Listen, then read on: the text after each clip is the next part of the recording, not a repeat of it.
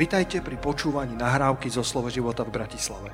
Veríme, že toto posolstvo vás posilní vo viere a povzbudí v chodení s pánom. Ďalšie kázne nájdete na našej stránke slovoživota.sk Poďme si pozrieť dneska e, jednu pasáž písma. Nadiem sa, že to nebude e, dlhšie ako má byť a, a že, že budem sa držať toho, čo Boží duch má, tú líniu, ktorú mi, ktorú mi naznačil. A a že, že odozdám to slovo, ktoré som, eh, ktoré som prijal pre dnešné ráno. A to je 4. Možišova, numery 21. kapitola. Numery, eh, alebo 4. Možišova, 21. kapitola.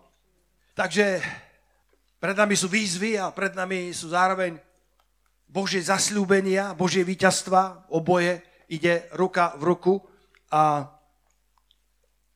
Chcem prečítať príbeh, e, ktorý môže symbolizovať príbeh každého z nás, alebo chcem e, prečítať príbeh, ktorý môže naznačiť niektoré zastavenia, niektoré skúsenosti, ktoré budeme zažívať na ceste do zaslúbenej zeme. Pretože každý z nás je na ceste do zaslúbenej zeme. Tak ako Izrael.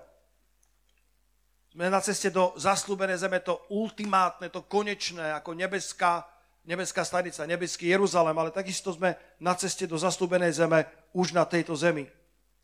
A od prvého verša do tretieho čítame, ako Boh dal víťazstvo izraelskému ľudu, keď ich utláčal Kananej. Verš 2 hovorí, že vtedy slúbil Izrael hospodinovi slúb a povedal, ak naozaj vydáš tento ľud do mojej ruky, podvrátim ich mesta, tak ich zarieknem na úplnú záhubu a hospodin uslyšal hlas Izraelov a naozaj vydal Kananeja.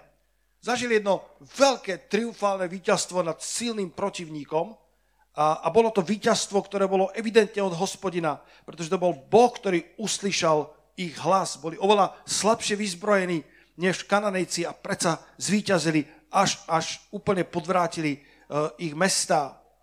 A vo verši 4 čítame, potom sa rušali od vrchu, od vrchu hóra cestou k Červenému moru, aby obišli zem Edomovu a ľud ustával v duši na ceste. A na tento verš som párkrát hovoril a, a, a predsa sa, sa odvážim hovoriť znova e, v takej čerstvosti ducha, že, že že napriek tomu veľkému víťazstvu oni sa rušali, ja som si zobral tento roháčkov preklad, ktorý má toto staré slovo, pretože to rušali znamená jednoducho išli, nešli na rušní, ale išli od vrchu hora cestou k Červenému moru, ale tá druhá časť, roháček to prekladá famóznym spôsobom a ľud ustával v duši na ceste. Názov tohto posolstva je, čo obťažuje tvoju dušu na ceste do zaslúbenej zeme čo ťaží tvoju dušu, pretože e, my sme duch, duša, telo, DDT, ako bol jeden z predmetov biblickej školy. A, a nielen máme ducha a telo, ale takisto dušu, e, ktorá môže byť ustatá na ceste, ktorá môže byť obťažená na ceste.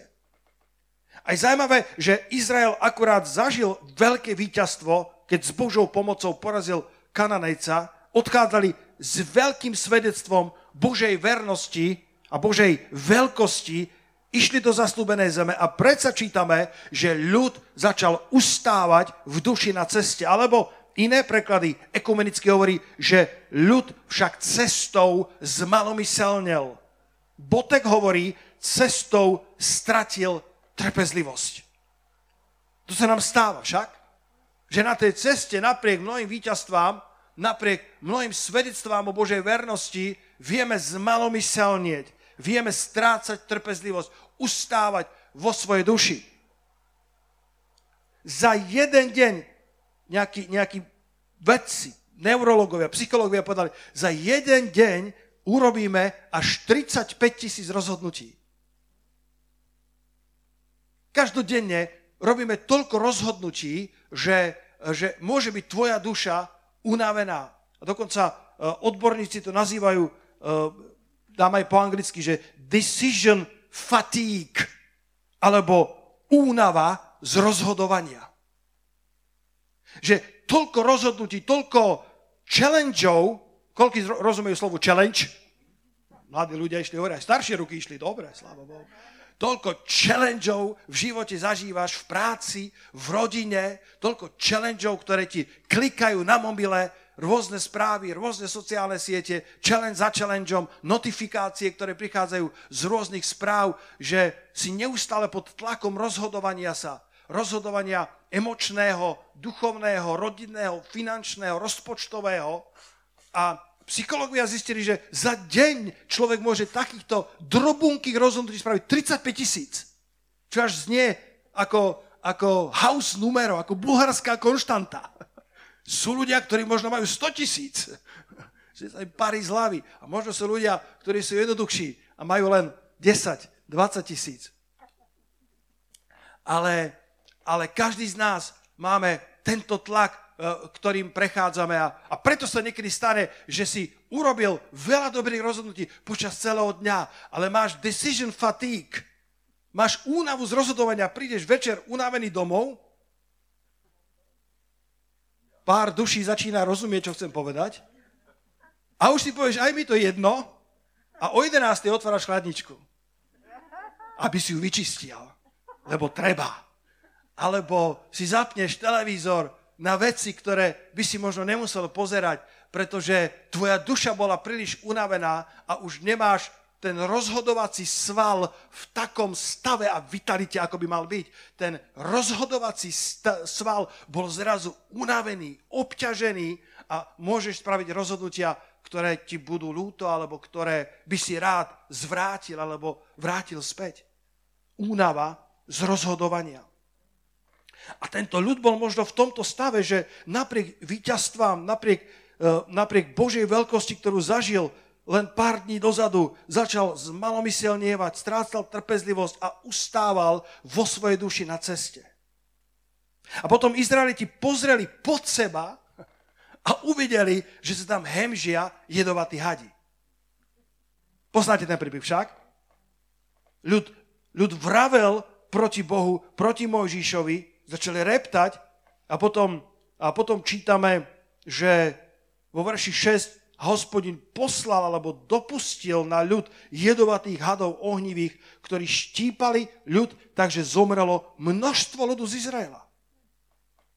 A potom hospodin prichádza k Mojžišovi a dáva mu medicínu. Dáva mu predpis lekársky. Čo s tým? Pretože ľudia si to uvedomili, začali činiť pokáne, povedali, my sme zrešili proti proti hospodinovi, proti tebe. Modli sa hospodinovi, aby odstránil od nás hada. A Možiš sa modlil za ľud. A hospodin rieklo Možišovi, sprav si takého ohnivého hada a vystavo na tyč. A stane sa, že každý, kto je uštipnutý, keď ho uvidí, bude žiť. Povedzte spolu so mnou, bude žiť. Povedz ešte raz, bude žiť. A tak verš 9, Možiš to urobil, spravil medeného hada, vystavil ho na tyč a pozri sa. A bolo tak, že keď uštipol had niekoho a keď pozrel uštipnutý na medeného hada, žil. Môžete zakričať halleluja na to. Žil. Zomierali po tisíce. Lebo chvíli, kedy Možiš zobral toho medeného hada, ktorý symbolizoval to zlorečenstvo, to prekliatie, to hemženie jedom popri ich nohách, tak keď sa pozreli na toho medeného hada, tak rana bola zastavená, jed bol odstránený, človek žil. A pán Ježiš použil tento príbeh, kto z vás vie? V Jánovi, v 3. kapitoli, pán Ježiš použil práve tento príbeh, ktorému som v rannom kresťanstve nerozumel. Povedal, tak ako bol vyzdvihnutý medený had na púšti, tak musí byť vyvýšený syn človeka. Pán Ježiš bol vyzdvihnutý na ten Golgotský kríž bol vyzdvinutý ako ten medený had, to čo, to, čo požiaralo, to, čo kradlo, to, čo púšťalo jed do ľudstva, to všetko Kristus zobral na, sebe, na seba ako ten medený had a bol, bol, bol, bol povýšený syn človeka, aby každý, kto v neho uverí, mal život väčší. Nezahynul, ale mal život väčší. Ale tu čítame, v ten, ten medijný had, keď ho spravili, tak povedal, kto je uštipnutý, keď ho uvidí, bude žiť. A keď pozrel uštipnutý na medeného hada, žil. Ale Pán Ježiš hovorí, kto by uveril, bude žiť. Viete čo? Mi z toho vyplýva. Viera je pozeranie správnym smerom. Skutočná viera. To, ako tu vidíme ten predobraz e, v tom 20. tej 21. kapitole e, numery, že pozrel na toho medeného hada, je predobraz na to, že my vierou pozeráme na Syna Božieho. Viera je pozeranie správnym smerom. Kto verí v Neho, nezahynie. Kto verí v Neho, bude žiť. Na ceste do zaslobenej zeme nestrať perspektívu kvôli hadom, ktoré sú okolo teba. Dnes ráno vám dám len dve také základné myšlienky toho, že, že ktoré veci tvoju dušu môžu obťažovať. Nestrať perspektívu kvôli hadom, ktoré sú okolo teba. Viera znamená pozerať správnym smerom. Rozhodnutie, na čo upriamiš svoj zrak, je vždy na tebe. Aleluja. Vždy môžeš pozerať správnym smerom. Bez ohľadu na okolnosti, ktoré sa okolo teba dejú. Ja som šťastný, že máme túto budovu, že máme toto zhromaždenie. Kto povie na to amen? Ale mal som chvíle, kedy som bol nespokojný a som si povedal, pane, škoda, že nemáme väčšie priestory. My sme to mohli spraviť konferencie. A, a škoda, že sme na druhom poschodí a, a, a ľudia musia ísť tou dlhou chodbou. Potom raz prišiel jeden brat a povedal, keď to bolo poprvýkrát, povedal, to bolo strašné, keď som išiel tou tmavou chodbou. Len potvrdil všetko, čo som si myslel. A to bolo strašné. Ja som bol, ja som bol že kam ma to vedú? Preto uvádzači vaša služba je veľmi dôležitá. Váš úsmev, ako vediete ľudí cez tú tmavú chodbu, robí rozdiel. A keď ho vyviezli hore, tak úplne bol hotový, že to čo? A keď vošiel dovnútra, uvidel to nádherné, ten nádherný interiér, povedal, ja som bol tak šťastný, to bolo ako keby som z pekla do neba prišiel. A tak som si povedal, dobre, možno, že je to ilustračné kázanie, predkázanie kázania, aby vedeli, že, že, že takto to môže byť so starým a novým životom. Záleží na to, na čo sa zameriaš. Záleží na to v tvojom, či nemáme takú tendenciu my všetci, že sme zameraní na dve, tri negatívne veci a zabudáme na 20-30 pozitívnych, ktoré Boh dal do nášho života. My máme privilegium, bratia a sestry, byť najšťastnejšími ľuďmi na tejto zemi. Každé ráno sa môžeš zobudiť a nasítiť sa Božím obrazom. Ako to hovorí žalmista, kde som ten verš uh, tam dal, pomôžte mi v režii. Dal som tam verš, že keď sa ráno zobudím, nasítim sa tvojim obrazom. Žalmista hovorí, ja chcem spravodlivosti hľadieť na jeho tvár a keď sa, a keď sa prebudím a nasíť ma svojim obrazom. Halelúja. Každé ráno sa môžeš zobudiť a máš dve možnosti. Buď povieš, buď povieš, dobrý Bože, zase ráno, alebo povieš, dobré ráno, drahý Bože.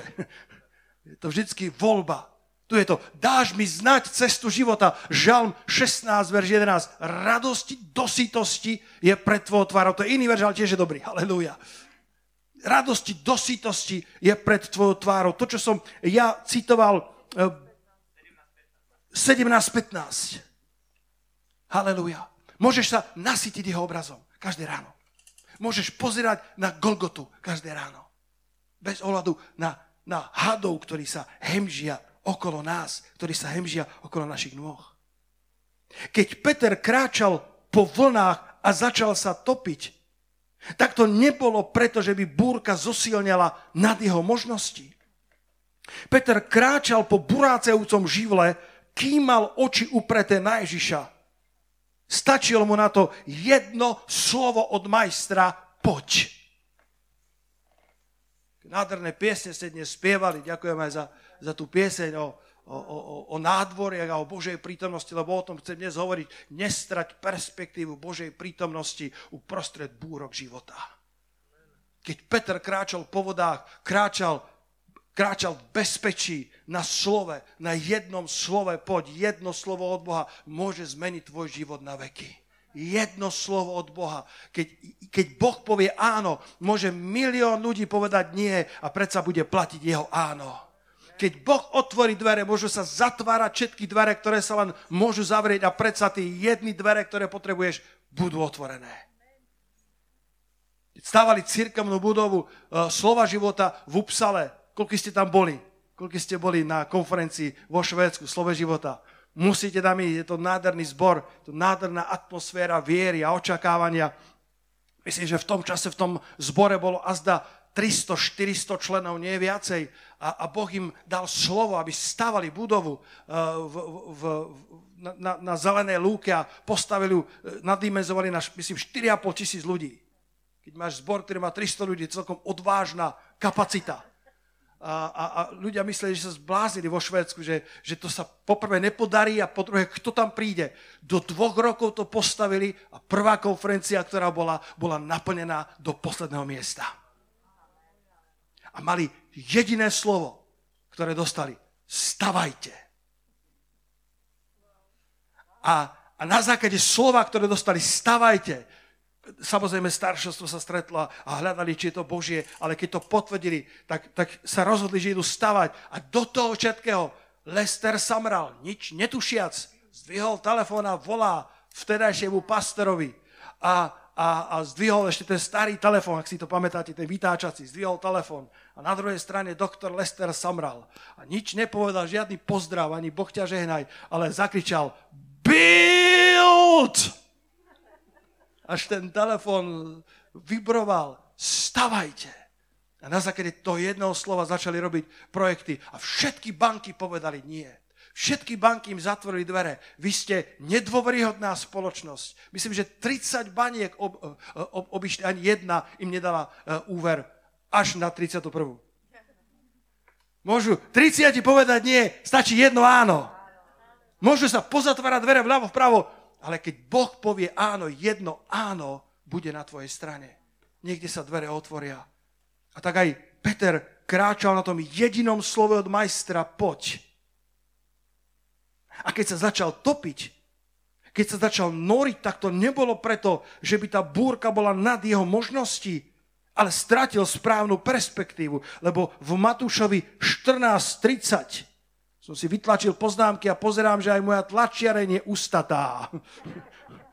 Ustala na duši, takže trošku to horšie vidím, ale vidím to stále dobre. Matúš 14.30, ale hľadiac na silný vietor, pozri sa, ten dôvod nebol, že vlny boli väčšie. Dôvod bol, že Peter shiftol svoju perspektívu nesprávnym smerom. Začal viac hľadieť na silný vietor.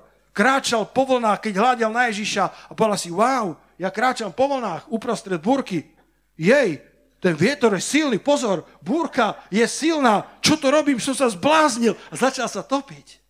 Pretože začal hľadieť na silný vietor. A začal sa báť, keď, keď máš nesprávnu perspektívu, tak namiesto dôvery a spolahnutia sa prichádza strach.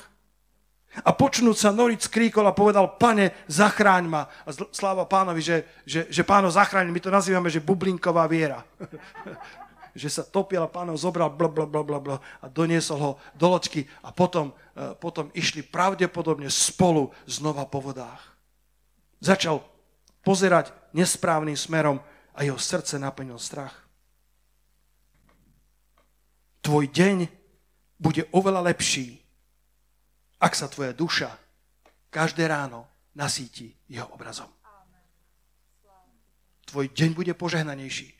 A je, je, je jedno, koľko hadov je okolo nás. Je jedno, lebo tá cesta do zastúbenej zeme bude obsahovať aj svoje údolia, aj svoje vrchy, tá cesta do zastúbenej zeme nebude vždy vydláždená červeným kobercom a lupienkami ruží a nebudú ti všetci tlieskať. Aj tvoja duša môže byť obťažená na ceste do zastúbenej zeme. Ale nestrať perspektívu. Nestrať perspektívu Krista a nestrať perspektívu poslania. Keď budeš, keď naďabíš na hadov na svojej ceste do zasúbenej zeme, nestrať zreteľ zo svojej misie, zo svojho poslania. Keď Pavol stroskotal na tej lodi, ktorá išla na ten ostrov Malta, tak ako zbieral to raždie na oheň, tak sa, tak sa vytiahla vretenica z tepla a pripela sa mu na jeho ruku. a tí domorodci mysleli, že razom opuchne a padne mŕtvy. A keď videli, že nie, tak, tak zmenili svoj názor a povedali, on musí byť Bohom, pretože vedeli, aká bola jedovatá tá vretenica. Keď som, keď som o tom rozímal, tak som si, tak som si uvedomil, že, že je čas, bratia a sestry, aby sme niektorých hadov striasli do ohňa. Lebo to, čo Pavol spravil, bolo, že, že ja, to tak, ja to tak poviem, takom 3D, hej, že, že pozrel na tú vretenicu a povedal, ty nevyzeráš ako Nero, si síce škaredá, ale nie si Nero. A tak ju striasol do mňa, lebo on sa mal postaviť pred Nerom, aby vydal svedectvo o Kristovi nestratil zreteľ zo svojho poslania len preto, že nejaký had, som presvedčený, že to bol nepriateľová pasca, taktika, to nebola náhoda, ale ten had, tá vretenica, ten jed mal zobrať život Pavlovi, aby nevydal svedectvo pred kráľom, pred cisárom Nerom a pred celým rímským impériom. A nepriateľ nastražil pasce aj v tomto roku proti nám, pretože Božie meno bude ohlasované vo veľkej miere v roku 2022. Boh nám vie potvárať dvere do médií, Boh nám vie potvárať dvere do, do, do, do e, sociálnych zariadení, do škôl, do univerzít, do novín, do televízie. Boh nám vie potvárať dvere, Boh nám vie postaviť platformy, z ktorých bude znieť meno pánovo do celého národa. A nepriateľ nebude spať a nepriateľ bude stavať pasce, bude, budú tam tí bazilištikovia, budú tam tie jedovaté, jedovaté e, šípy nepriateľa, tí, tie vretenice, ktoré sa vyšplhajú na nás. Ale bratia sestry, ten, ktorý je v nás, je väčší ako ten, ktorý je vo svete. Halelúja! Ten, ktorý je vo mne, je väčší ako ten, ktorý je vo svete. Tak, tak Pavol si povedal, ešte som neskončil so svojím poslaním a striasol tú vretenicu do ohňa a išiel ďalej do služby, ako keby sa nič nestalo. Poďme dnes sa rozhodnúť, že niektoré vretenice strasieme zo seba. Halelúja. Nikto to za teba neurobí. Ty to potrebuješ spraviť. Strias zo seba veci, ktoré sú jedovatým hadom, nepriateľovou taktikou, aby opantal tvoj život a zastavil ťa v tvojej službe. Čo potrebuješ strias zo seba ty? Čo obťažuje tvoju dušu na ceste do zastúbenej zeme? Možno nemusíš čítať všetky najnovšie správy, Koľko z vás ste trošku unavení zo všetkých správ, ktoré prichádzajú o pandémii a o všetkých uh, politických debatách? Koľko ste trochu unavení z toho? Koľko ste dosť toho unavení? Možno nemusíš prečítať, hneď ako ti klikne niečo. Možno môžeš zvážiť, či všetky YouTube linky, ktoré ti prichádzajú, či sú fakt hodné to, aby si ich pozeral.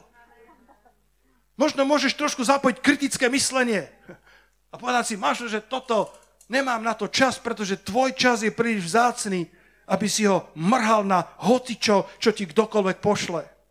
Možno nemusíš reagovať na všetko, čo sa objaví na hatebooku. Teda, pardon, Facebooku. Čo bolo pravdivejšie, to prvé či to druhé? Oboje.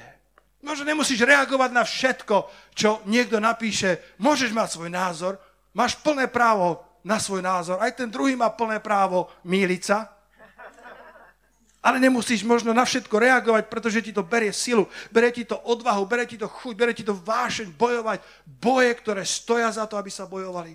Daj pozor na to, aby vretenice horkosti alebo vretenice pýchy alebo seba spravodlivosti alebo unavenosti sa nepripli na tvoje srdce, lebo ti vysajú život a budeš strácať trpezlivosť, začneš byť malomyselný, začneš vidieť chyby na všetkom okolo seba.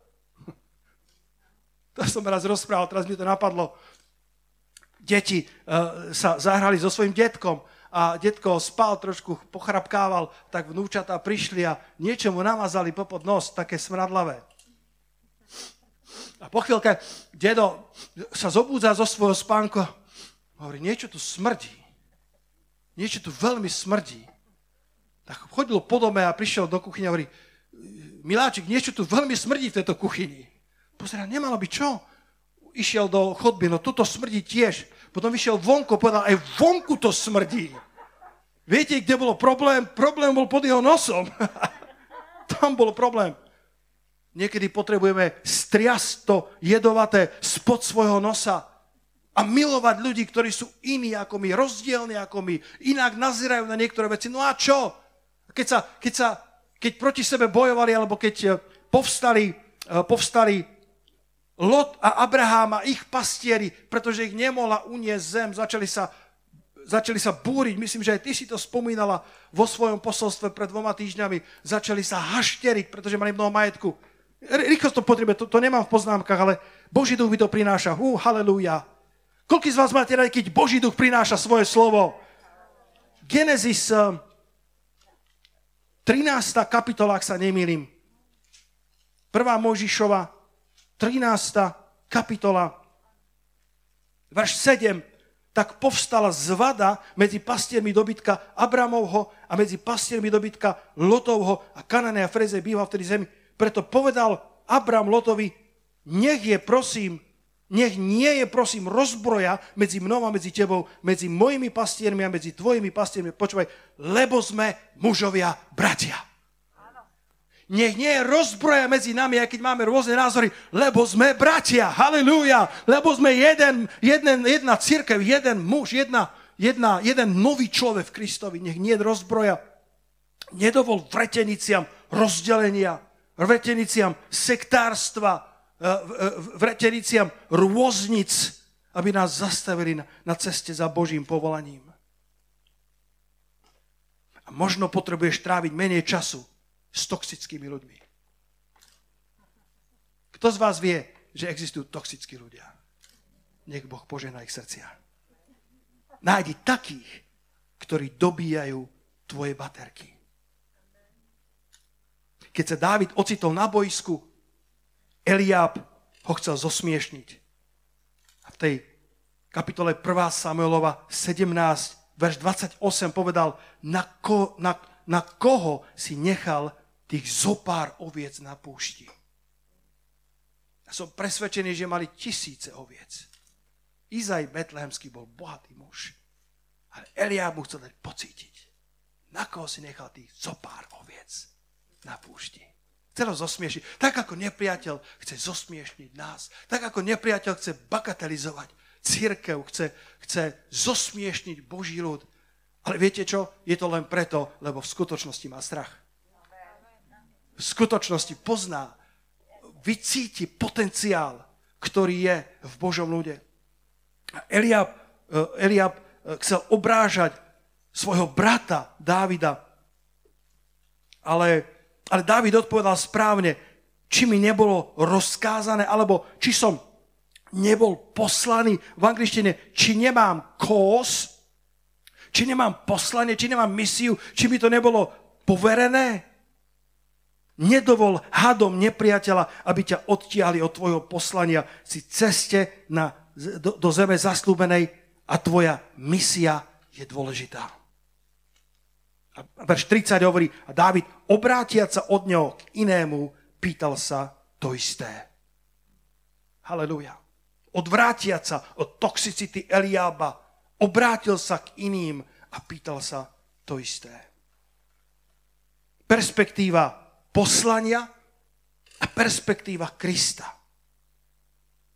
To je ten žalm 16, verš 11, kde je napísané, dáš mi znať cestu života. Bratia a sestry, počúvajte. Radosti do sítosti je pred tvojou tvárou. Keď sa to všade naokolo hemží hadmi, keď sa to všade naokolo zdá sa, že cesta do zaslúbené zeme je zarúbaná. Neexistuje také potešenie, ako potešenie, ktoré dá nebeský Otec. Radosti do sítosti, alebo v hojnosti. Existujú rôzne radosti, ale plnosť radosti nenájdeš inde, ako len pred jeho tvárou. Rozmanité blaženstvo v jeho pravici až na väčnosť. Túto vetu som niekde našiel a preložil. Tentokrát som nedal do Google prekladača, preložil som sám. Ak sa budeš hnať za Ježišom tak intenzívne, ako za niektorými vecami, ktoré si myslíš, že tak veľmi potrebuješ, tak dostaneš ešte viacej, než si potreboval. Ďakujem, že, že, že to máme na obrazovke. Neviem, či to aj niekde v čete vidíte, ale pozri sa ešte raz. Ak sa budeš hnať za Ježišom tak intenzívne, ako za niektorými vecami, ktoré si myslíš, že tak veľmi potrebuješ, dostaneš ešte viacej, než si potreboval. Dostaneš ešte viacej, než si myslel, že je vôbec možné, pretože v jeho prítomnosti je blaženosť a skutočná hojnosť požehnania a radosti pánovej. Halelúja! Môžeme dať potles pánovi za to. Halelúja! Nestrať perspektívu poslania a nestrať perspektívu Krista. Nič ťa neobčerství tak, ako jeho prítomnosť. Dokonca ťa nepoteší, ani tvoj úspech, tak ako ťa vie potešiť Kristus.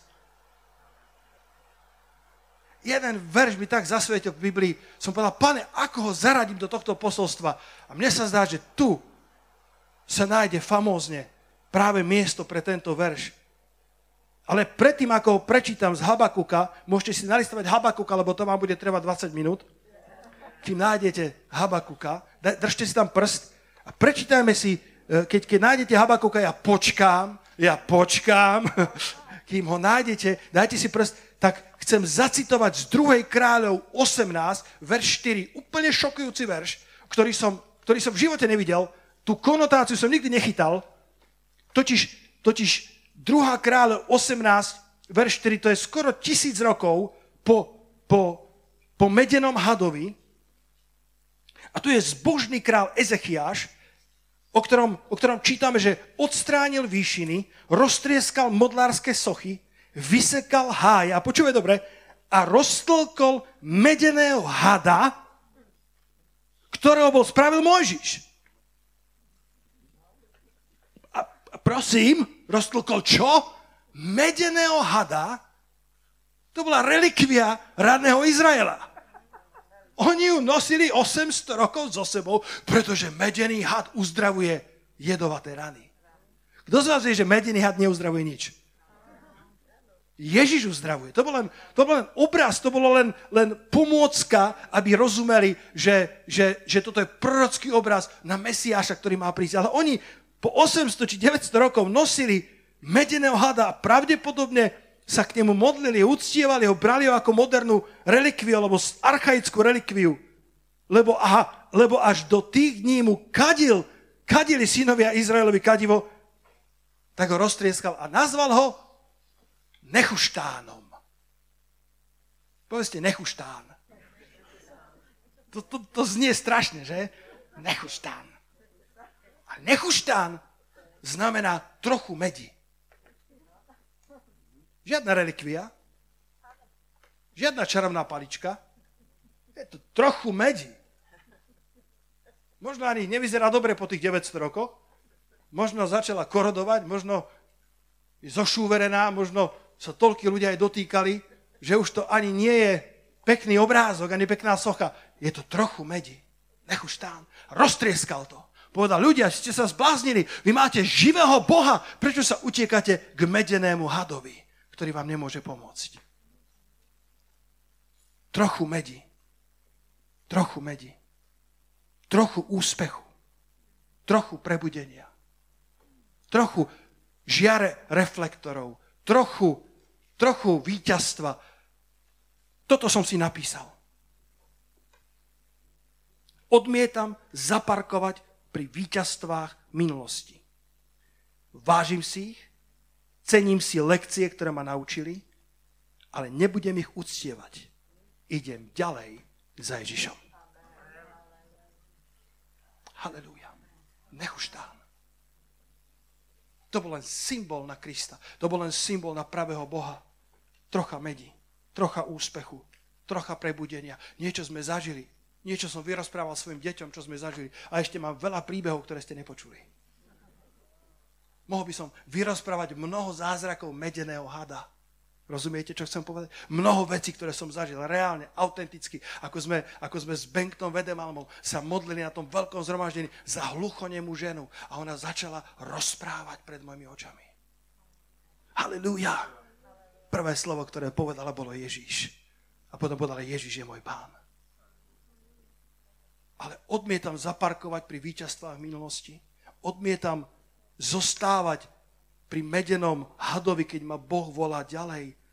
Nechuštán, trocha medí, trocha úspechu, trocha prebudenia. A v Habakukovi, ak ste si ho našli, dal som vám dosť času na to. 3. kapitole vo verši 2. Ja to budem čítať z rohačkovou prekladu, ale som nespokojný so všetkými prekladmi, tak ho potom vyložím aj v iných, pretože sa mi zdá, že je to veľmi archaické a predsa niektoré veci tam popisuje nádherne. Hovorí, hospodine, počul som tvoju povesť, bojím sa. Ale ekumenicky to hovorí lepšie. Hospodine, počul som chýr o tebe a užasol som nad tvojim dielom. O, halleluja, môžete povedať halleluja. Pane, počul som chýr o tebe a úžasol som nad tvojim dielom. Ja som ešte stále v úžase zo živého Boha. Ešte stále som v úžase, ešte stále počujem chýr o ňom a som v úžase nad jeho dielom ale odmietam zaparkovať pri víťazstvách minulosti. Som stále v úžase, ale Božie slovo pokračuje ďalej a hovorí, hospodine, tvoje dielo, oživ ho prostred rokov. Prostred rokov ho oznámiš. Evangelicky hovorí, oživ ho v najbližších rokoch. V najbližších rokoch urob ho známym. Halelúja.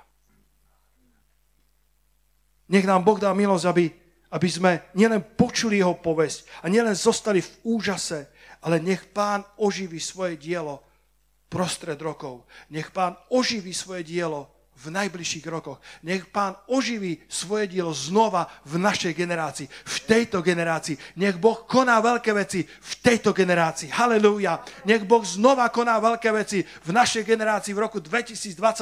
Prečo by na Slovensku nemohlo byť vážne, skutočné, autentické duchovné prebudenie? Halelúja. Prečo by medzi mladými ľuďmi nemohlo byť taká turbulencia vody? Raz mi Boh dal taký obraz, keď aniel Boží prichádzal do toho rybníka a čeril v tej Bedhezde, čeril tie vody a kdokoľvek vošiel do tej vody, bol uzdravený, nech by bol chorý akoukoľvek chorobou.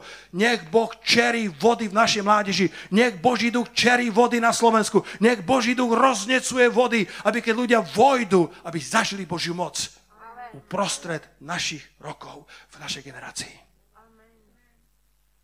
Halelúja.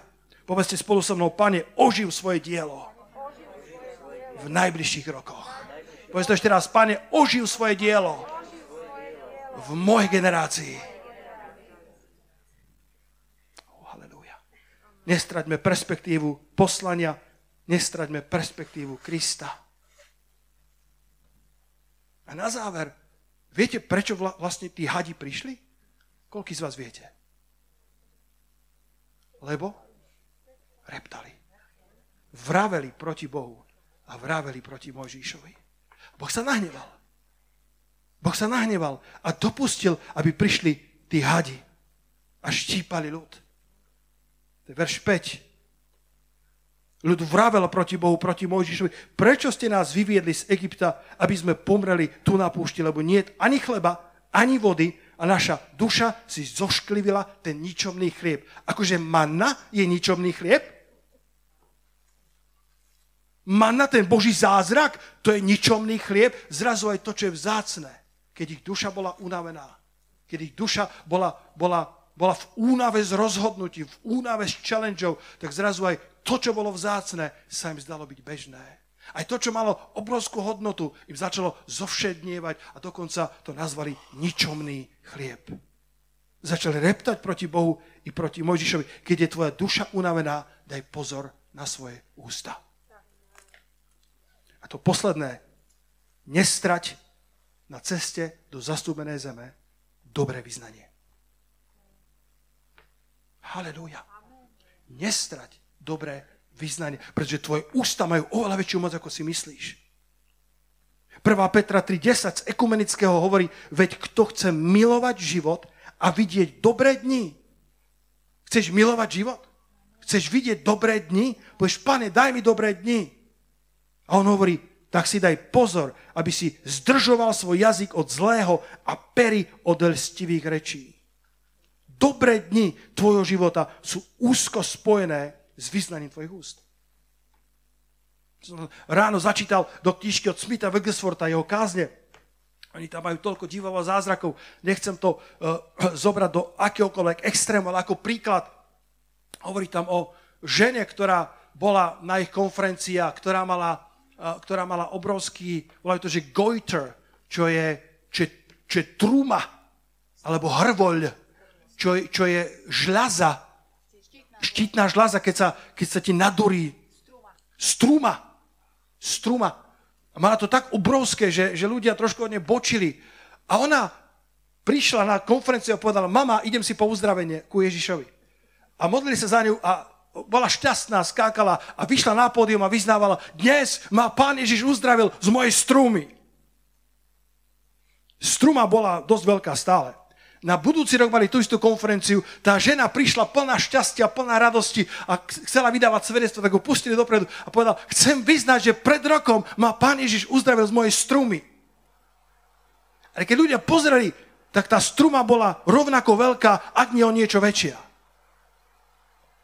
Na tretí rok tá žena sa vrátila s veľkou radosťou, spievajúc a tancujúc, zišla na pódium, znova chcela dať svedectvo. Bratia a sestry, s veľkou radosťou vám oznamem, pred troma rokmi ma pán Ježiš uzdravil zo strumy.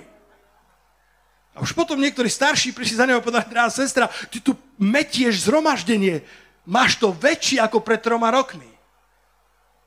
Tak išla večer do svojho hotela, klakla si a hovorí, Pane Ježišu, ty si ma uzdravil pred troma rokmi, ale ľudia to zatiaľ nevidia. Mohol by si pomôcť, aby to videli? Skutočný príbeh. Ráno sa zobudila, struma bola preč. Halelúja! Struma bola preč. Ja mám podobné, podobné svedectvo, ktoré som počul pred mojimi rokmi na jednej konferencii v Banskej Bystrici. Dodnes sa na ňom usmievam. Bolo nádherné bola jedna vzácená sestra, ktorá, ktorá mala, ja neviem, či to bol proste nejaký, nejaký výrastok, už taký výrazný na palci. A prišiel nejaký evangelista, modlil sa za ňu, nič sa nestalo. Povedal, OK, možno evangelista bol málo v postoch, nebol, nebol v kondícii. Tak išla a začalo to mokvať, tak si to obviazala, išla za svojim pastorom a povedala, pastor, prepáč, ale ten evangelista Boh žehná jeho duši, ale tento raz mu to nešlo. A ty si pomazaný pastor, nože sa pomodli. Pomodlil sa za ňu, prešlo pár týždňov, bolo to tam. Tak sa zdieľala na skupinke, Adam po mesiaci hovorí, brat, ten náš pastor akože dobre káže, ale možno sa trochu menej modli a evangelistu nechajme tak. Ale mám to stále tam. Čo s tým? A ten brat povedal, že to ty tak robíš, že keď sa pomodlia, že si dáš dole obves a pozeráš, či to zmizlo. Ona, že ty to ako vieš? To ja tak robím, jasne. Pomodlia sa, pozriem a je to tam. Hovorí, sestra, problém nebol v pastorovi ani v evangelistovi, ale ty to nesmieš pozerať.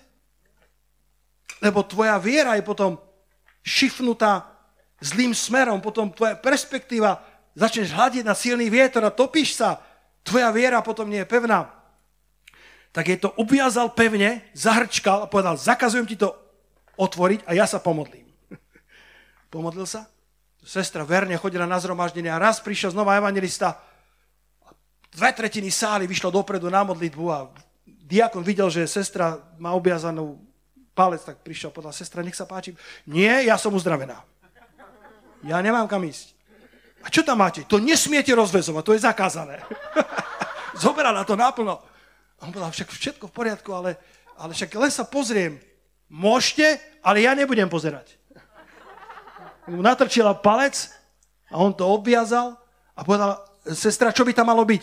On je taký veľký nádor je tam. A na ktorom prste, vy ste zvláštny, ten, čo je obviazaný. Nemala tam vôbec nič. Halleluja. Ja ťa, nebe, ja ťa nevedem do bláznivých rozhodnutí, len ti ukazujem princíp života, že, že môžeš pozerať na toho medeného hada, môžeš každé ráno pozrieť na tú Golgotu, môžeš každé ráno pozrieť na Ježiša Krista a povedať, Dobré ráno, Duchu Svetý. Dobré ráno, môj pane. Dnes nás nepostretne nič, čo by sme spoločne v živote nezvládli. Halelúja! Môžeš každý deň pozerať na toho medeného hada, nie na ten nechuštán, ale na toho skutočného spasiteľa Božieho. Židom 3.1, záverečný verš, takto zaklincoval do môjho srdca Boží duch dnes skoro ráno z ekumenického prekladu Hebrejom alebo Židom 3. kapitola, verš 1.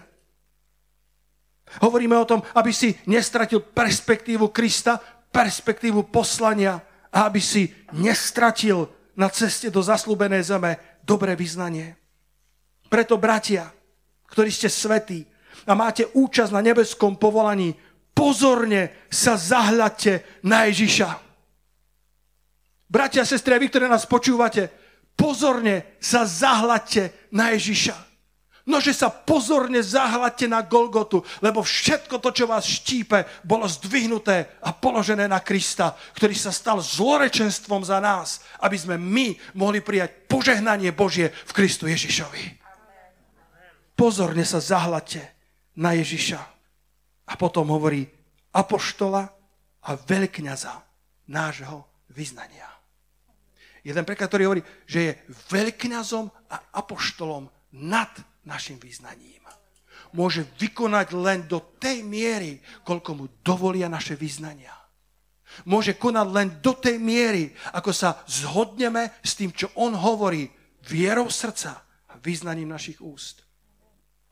Niekedy sme na ceste do zaslúbené zeme a nie všetko sa deje okamžite. Chváliči, poďte prosím na pódium. Počúvaj dobre, počúvaj dobre. Niekedy ideme do zaslúbenej zeme a stretneme sa s hadmi, stretneme sa s údoliami, stretneme sa s únavou duše, stretneme sa s duševnou apatiou, stretneme sa s ľuďmi, ktorí nám berú vietro z plachiet. A niekedy sa zdá, že Boh mešká so svojimi odpovediami, ale ty sa nenechaj odradiť okolnostiami. Na záver, toto počúvajte, toto si zapíšte, toto si pamätajte na veky.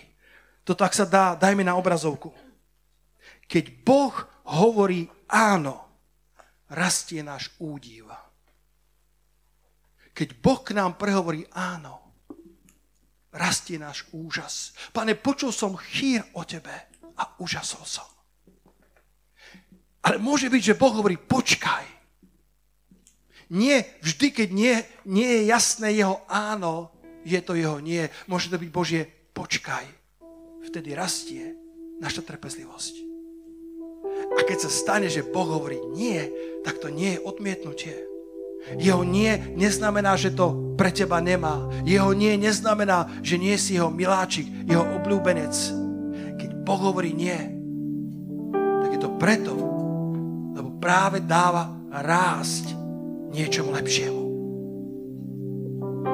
Boh môže hovoriť áno, Boh môže hovoriť počkaj a Boh môže hovoriť nie lebo chce, aby porástol náš údiv, porástla naša trpezlivosť a aby sme mu dali priestor. Ak na niečo nebol čas v roku 21, možno bude čas v roku 22. Alebo možno to, čo sme mysleli, že Božie je najlepšie pre nás, v skutočnosti pre nás najlepšie nebolo. A Boh dáva vtedy rásť niečomu oveľa lepšiemu. Poďte sa postaviť spoločne so mnou. Raz sa mi, pred pár rokmi sa mi dostala do ruky kazeta z našich vlastných zhromaždení na Bernuláku. Som sa tak zo švandy vypočul. To bolo, to bolo nepočúvateľné. Čo sa týka posolstva, čo sa týka kvality nahrávky. My sme cítili, že Boh nás volá zasiahnu národ. Ale v tom roku 93 ešte zďaleka nebol čas. To, že Boh hovoril nie k rozšíreniu tých kaziet, nebolo preto, že by povedal nie voči nám, ale bolo to preto, že dával ešte niečomu rásť v nás a skrze nás, aby potom to Božie sa mohlo manifestovať v plnej sláve prinieslo chválu iba jeho menu. Poďme pred jeho tvár pre tento rok. Boh ťa bude viesť aj tento rok do zaslúbenej zeme. Niekedy povie áno, a vtedy narastie tvoj údiv a úžas a tvoja úcta k Bohu, tvoja láska k Jeho veľkosti, k Jeho dobrote porastie. A niekedy povie, drahý priateľu, počkáme ešte chvíľku. Počkáme. Izraeliti putovali tou cestou do zastúbenej zeme a začali malomyselnieť, začali strácať trpezlivosť, pretože Boh hovoril, počkáme. Boh ich viedol z zastúbenej zeme, ale videl, že tú zaslúbenú zem by nevedeli obrábať, nevedeli by ju zastať, nevedeli by sa brániť pred nepriateľmi a preto ich viedol púšťou. Hovoril, počkáme, až dokiaľ si budete vážiť chlieb a nenazvete ho ničomným chlebom. Počkáme, až dokiaľ nepoviete, lepšie nám bolo v Egypte, lebo tam sme mali cibulu, cesnak a, a pór počkáme, kým si začnete vážiť veci, ktoré sú hodnotné v mojom srdci. Nehovorím vám nie, hovorím počkáme, nech porastie váš charakter a vaša trpezlivosť. A dokonca niekedy Boh môže povedať nie, ale je to len preto, že to nebol správny čas, alebo má pre nás niečo úplne lepšie, čo nedokážeme pojať vo svojej limitovanej mysli a predstavivosti. Pane, tak ti chceme poďakovať za cestu z zaslúbenej zeme. Ak máme nejaké vretenice, ktoré sa pripeli na naše srdci a naše mysle, tak ich chceme dnes striasť do ohňa. Chceme ich dnes striasť zo seba. O, halleluja. Drahý priateľu, nože tak urob pred pánovou tvárou. Nože tak urob pred pánovou tvárou, ak je čokoľvek, čo ti berie vitalitu, čo ti berie odvahu bežať, vášeň, čo ti, čo ti um, čo ti zalieva tvoj oheň, čo ti ho vyhasí na strasto do ohňa. Povedz, ja to nechcem.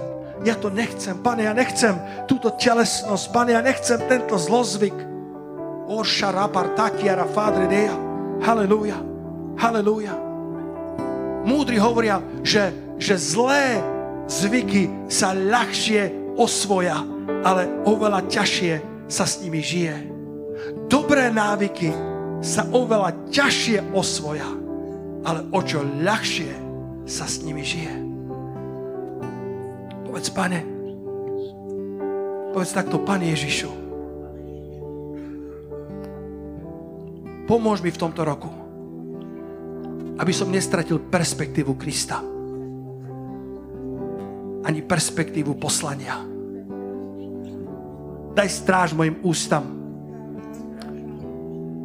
aby som nestratil dobré vyznanie. Moja rodina bude požehnaná. Moje financie budú kvitnúť. Urodí sa mi tohto roku stonásobne. Boh ma požehná v mojej práci. Ak máš deti, povedz takto, Boh, boh požehná moje deti. Budú ako olivy vôkol môjho stolu. stolu budú ako šípy v tulci. A, a podarí sa Boží zámer pre ich život. Teraz povedz takto. Boh požehná moju církev. Boh dá duchovné prebudenie. Boh vyleje zo svojho ducha na každé telo. A Boh dá poznať svoje meno národom sveta. Pane, ja očakávam dobre od hospodina. Zhadzujem všetko, čo ma obťažuje každého hada nepriateľa. Aby som znova išiel do zaslúbenej zeme. S čistým srdcom a s radosťou mysle. Pane, posilňaj moju dušu. Nasýť moju dušu Tvojim obrazom. A ukáž mi cestu života, po ktorej mám ísť.